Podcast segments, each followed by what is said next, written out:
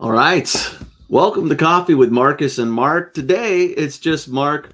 We're the number one stock market show on Spotify and one of the most popular market updates on YouTube. In this show, we talk about what's happening in the markets and how we are trading them. Today is Monday, January 22nd. The S&P continues its historic record run. The VIX higher on an update. Earnings in the spotlight this week Archer Daniels Midland gets hammered. Plus, we'll look at our our Oxy assignment. Can we sell calls? And we'll take a look at a couple of WTF trades, win the fear trades that worked out real nice over the last couple of days. As you can see, there's a lot to talk about. So let's go ahead and get started. If this is your first time here, my name is Mark Hodge. I'm head coach at Rockwell Trading. And you know what? Let's get right into the charts here. Let me go ahead and share the S&P 500 and look at this. What a Friday. Let me go to a 5-minute chart here because the S&P just took off on Friday, open higher and just kind of chopped around for a little bit. The S&P all-time record closing high was 4796.56 before Friday and we started to rally in the afternoon and just took off from there. So a nice, nice day, nice way to wrap up the week. The S&P finished 1.1% higher, and really it all came from Friday's gain up 1.2%. New record close 48.39.82 for the index. Today we actually opened higher and started to rally, pulling back just a little bit. Uh, still higher for the day, up 0.2%. The Dow also participating in Friday's gains.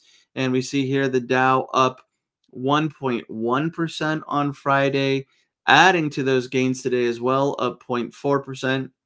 The NASDAQ also having a big run on Friday, up 1.7%, and adding another quarter percent today, at least for now. Uh, we see here that for the week, the NASDAQ was up 2.3%, not quite at records.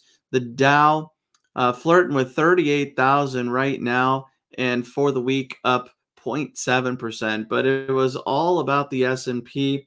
And you know what? This week it's still going to be about the S&P. If we go to PowerX Optimizer, uh, first let's take a look at the economic calendar, see what's going on. We see that today no major reports. Tomorrow we have a Richmond Manufacturing Index at 7 Pacific, 10 a.m. Eastern.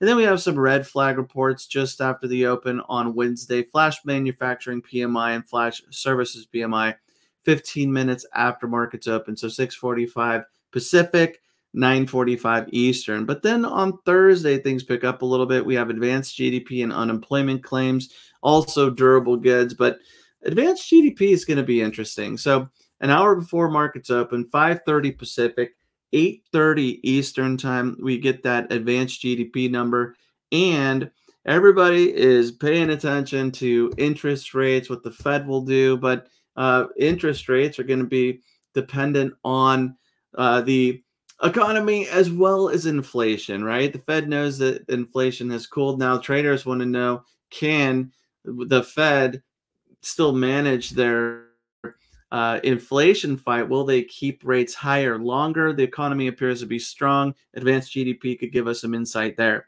New home sales also on Thursday at 10 a.m. Eastern, 7 a.m. Pacific. On Friday is the big one for me, uh, at least when it comes to the economic calendar. We have core PCE price index, the Fed's favorite uh, inflation gauge. The expectation is that there will be an increase of 0.2%. We'll see if this is true. This comes out an hour before markets open at 5:30 Pacific, 8:30 Eastern time. Now, let's go ahead and take a look at Fed funds futures because the delay in cutting rates uh, seems to to be embraced by Wall Street. You could say now for a long time, Fed funds futures were pointing to a cut in March. This seemed very optimistic and premature. Let's look at the probabilities here. Right now, traders are saying that at the January meeting, no way the Fed's going to cut. That makes sense. At the March meeting, for the longest time, probabilities showed a cut. Now this has shifted to 58% chance the Fed will keep rates the same. 40.5% there will be a cut. And now, instead of March, traders are, at least based on Fed funds futures, uh, traders are saying that the cut is likely to happen in May. Still a little bit mixed here. Will we stay the same? Will we cut a quarter point? Will we cut a half point? That's where the probabilities are. Uh, yeah, that half point seems way optimistic. Even a quarter point at this point, I think, is a, a little bit early. I think we're looking out to June uh, before that is to take place. But we'll have to see because the Fed is going to be basing their decision on data. And there is a lot of data to digest between now and May and also June. But hey, on uh, Friday, PCE uh, is going to be something that the Fed will watch. So right now, May is the the potential for a cut, at least based on Fed funds futures. Marcus and I think it will be a little further out, either June or July. We'll have to see what the Fed does, and more importantly, what the data shows. So let's go back here, and you know, let's talk about just the well. Hey, let's let's first look at the earnings calendar because there were some earnings reports uh, this morning. So we had, we actually after the bell, we'll see United Airlines. But this is a busy week for earnings. Tomorrow before the bell, Johnson and Johnson, Procter and Gamble, Verizon, General Electric, General Electric, 3M, Lockheed Martin, RTX, Netflix after the bell. On Wednesday, we have AT&T, we have Tesla after the bell, IBM after the bell. On Thursday, Comcast, Union Pacific. We have Visa, Intel after the bell, American Express before the bell on Friday. So a lot going on earnings wise. Let's take a quick look at some market movers here because Macy's was on the move. Interesting enough. Macy's higher, actually pulling back a little bit now. So up 1.8%, not as high as it was earlier. This comes after news that uh, Macy's rejected a $5.8 billion proposal from Arkhouse Management and Brigade Capital to take the retailer private. Private. So initially there was a bit of a rally on that information, but still higher for the day, pulling back a little bit. Gilead Sciences, though, uh, another one that is on the move. GLD. Ah, no, this isn't the one I wanted to look at. This is Hold on. Hold up. GILD. I was going to say that doesn't look right. I should have known that. Look at this.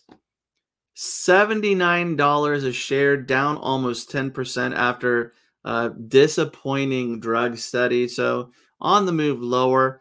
You know, is this an overreaction? It could be. It does look like there's some nice support around 74, 75, you know, somewhere between 74, 75 ish. Uh, but getting hammered here not you know this is for me one that is hard to say is an overreaction because uh, this is where I'd have to take a, a, closer look at the just you know how much this drug impacts GILD overall. So uh, didn't you know for me not to take the time to digest all of that information. Uh, uh, not interested in selling puts on this one myself, although uh, a big reaction to the downside. Now another mover today, ADM Archer Daniels Midland. Here we see down 20%. This is huge. Now, this comes after, uh, here we see there are a couple of uh, analyst uh, cuts.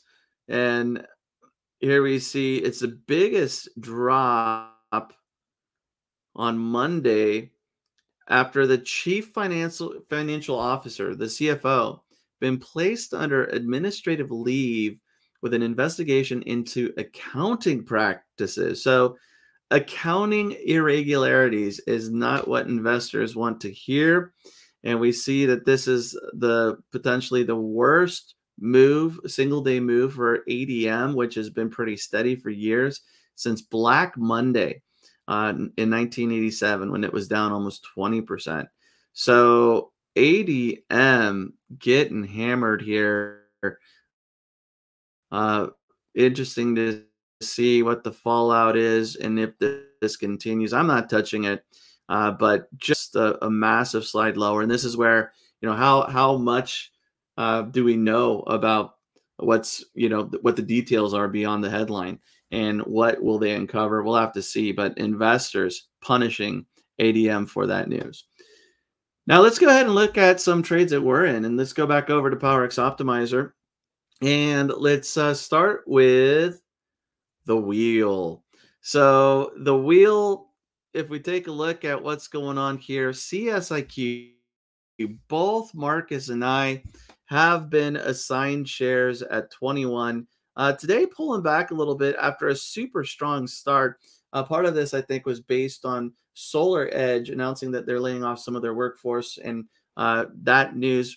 When there is cost cutting measures, many times investors like the news. And today, CSIQ was up to 2139, but has pulled back a little bit since still positive for the day, up 4% and uh, looking decent after the assignment at 21. So that brings our cost basis down. I, I haven't updated my, my trading log here yet, but this will bring our cost basis down nicely uh, between the 29 30 ish range. And that's what we wanted to do with the rescue. So we are assigned more shares of CSIQ and we will wait to sell calls.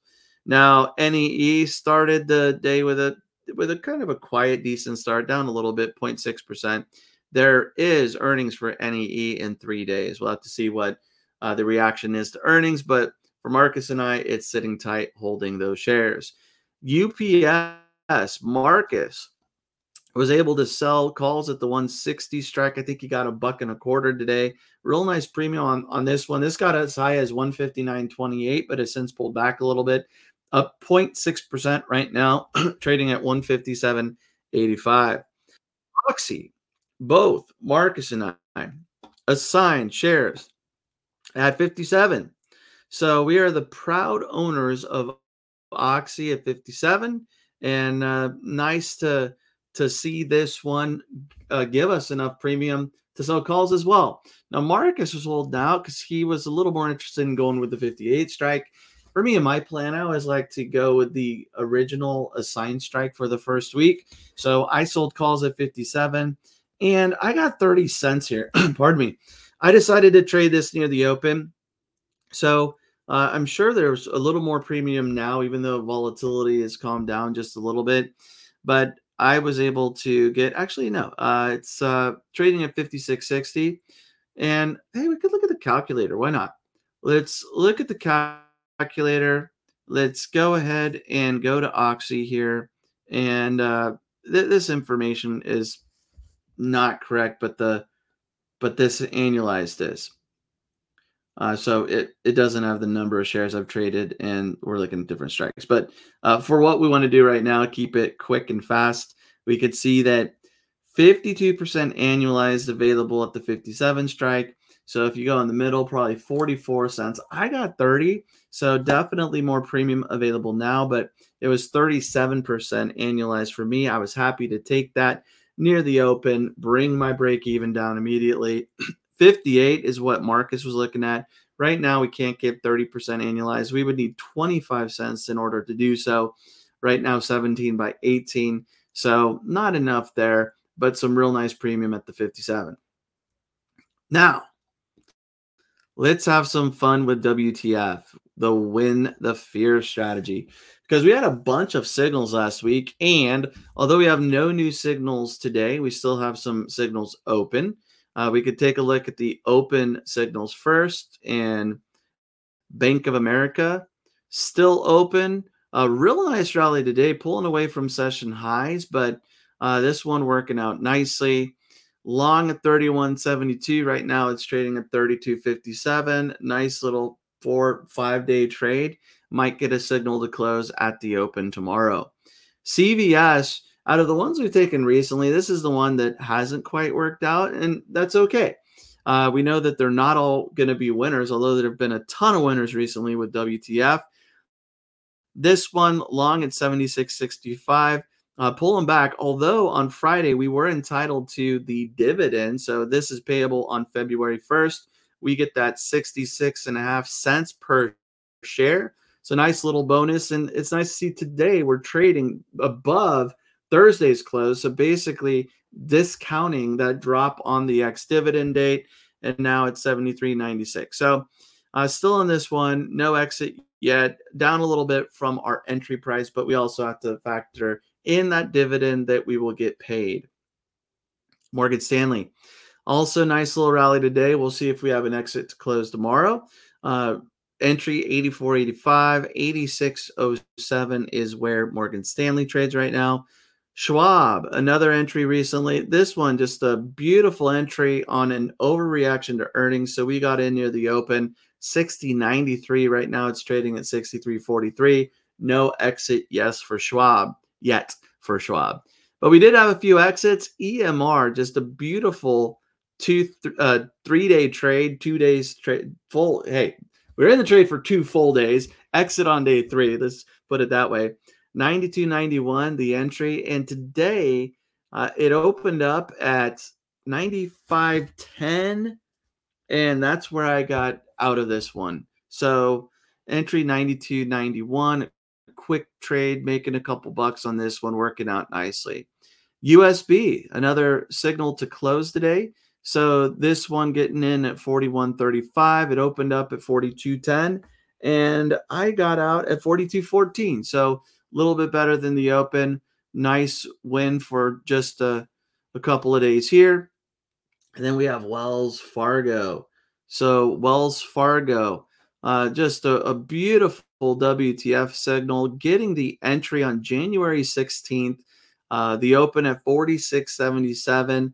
It dipped a little bit for two days and then a huge day on Friday. Today, even opening higher. So the open of the session, 48.23, and that's where I got out of this trade. So closing EMR, USB, WFC for winners. We still have four open. All of these, I believe, are winners except for CVS right now. So things are looking pretty good with the win the fear strategy identifying opportunities when there is an oversold environment and expecting that we will revert to the mean and get a nice little pop for a couple of days. These last trades exactly what we would expect from the strategy and nice to have some participation in the market. So we'll uh we'll see what happens tomorrow. I, I do think we're going to get a couple of exits on these, so we'll need to keep an eye on those. Uh, today, nothing really new on the wheels side. Uh, Oxy, I think, is still a good consideration. You could go with a lower strike, even go with the 56 if you wanted. Right now, it's trading at 56.61. Marcus and I assigned it 57. MRO was another one that popped up. If you were interested in it, this one the strike's a little tight at 22 and it's trading at 22.29. Uh, EOG resources, one that's you know all in the the same sector there. This one, the 108.50 strike popped up. 110.04 is where it's trading. I, I still like the Oxy. Uh, is my favorite out of the group, and that's why I traded it. Right now, I don't want to trade something highly correlated, but with a few reports on the calendar, but more importantly, some big earnings. Um, you know, potentially some earnings plays this week if there's an overreaction to some news could set us up for some nice trading opportunities this week. So right now, Marcus and I, we still have a slot open and we will see what the week brings us. If you like this video, please give it a thumbs up. If you're new to the channel, please subscribe so you get notified when we have more sessions in the future. I'm going to be back here tomorrow with another stock market update.